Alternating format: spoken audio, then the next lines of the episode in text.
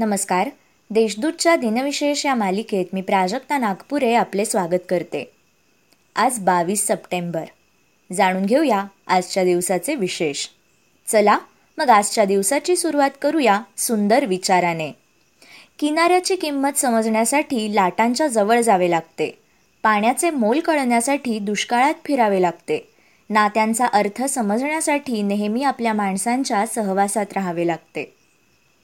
The national geographic हे मासिक विज्ञान संस्कृती इतिहास व भूगोलाला वाहिलेले मासिक आहे.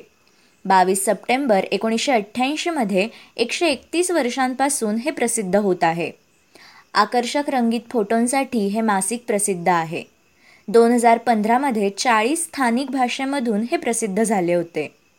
बावीस सप्टेंबर एकोणीसशे ऐंशी रोजी कोणत्याही पूर्वसूचना न देता इराकने इराणवर हवाई हल्ला केला. सुरुवातीस पिछेहाट झाल्यानंतर इराणने नेटाने लढा दिला. जून एकोणीसशे ब्याऐंशीमध्ये इराणने गमावलेला सर्व भूभाग परत मिळवला. त्यानंतरची सहा वर्षे युद्धात इराणचा वरचष्मा होता. संयुक्त राष्ट्रे सुरक्षा परिषदेचे वारंवार युद्धबंदीचे आवाहन केल्यानंतर अखेरीस वीस ऑगस्ट एकोणीसशे अठ्ठ्याऐंशी रोजी लढाई थांबली. अठरा ऑक्टोबर एकोणीसशे एकोणनव्वद रोजी पृथ्वीहून निघालेले गॅलिलिओ यान सात डिसेंबर एकोणीसशे पंच्याण्णव रोजी गुरुवर पोहोचले. त्यानंतर बावीस सप्टेंबर दोन हजार तीन रोजी हे यान नष्ट करण्यात आले. गुरुवर जीवसृष्टी असण्याची शक्यता असून या अंतराळ यानासोबत आलेले किटाणू त्यांच्यासाठी घातक ठरतील त्यामुळे हे यान नष्ट केले गेले. आता पाहू कोणत्या चर्चित चेहऱ्यांचा आज जन्म झाला.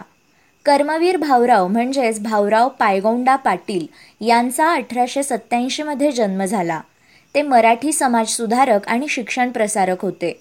सर्वसामान्य जनतेपर्यंत शिक्षण प्रसार करण्यासाठी त्यांनी रयत शिक्षण संस्था स्थापली. गरीब मुलांना शिक्षण घेणे शक्य व्हावे म्हणून कमवा व शिका ही योजना सुरू करून मोठे काम केले. दत्तात्रेय तुकाराम बांदेकर यांचा एकोणीसशे नऊमध्ये जन्म झाला. त्यांनी कानडी भाषेत जेमतेम सातवीपर्यंत शिक्षण घेतले होते.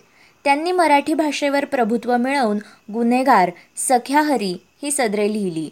त्यामुळे ते सख्या हरी या नावाने प्रसिद्ध झाले. भारतीय स्वातंत्र्यसैनिक व उद्योगपती रामकृष्ण जमनालाल बजाज यांचा एकोणीसशे तेवीसमध्ये जन्म झाला.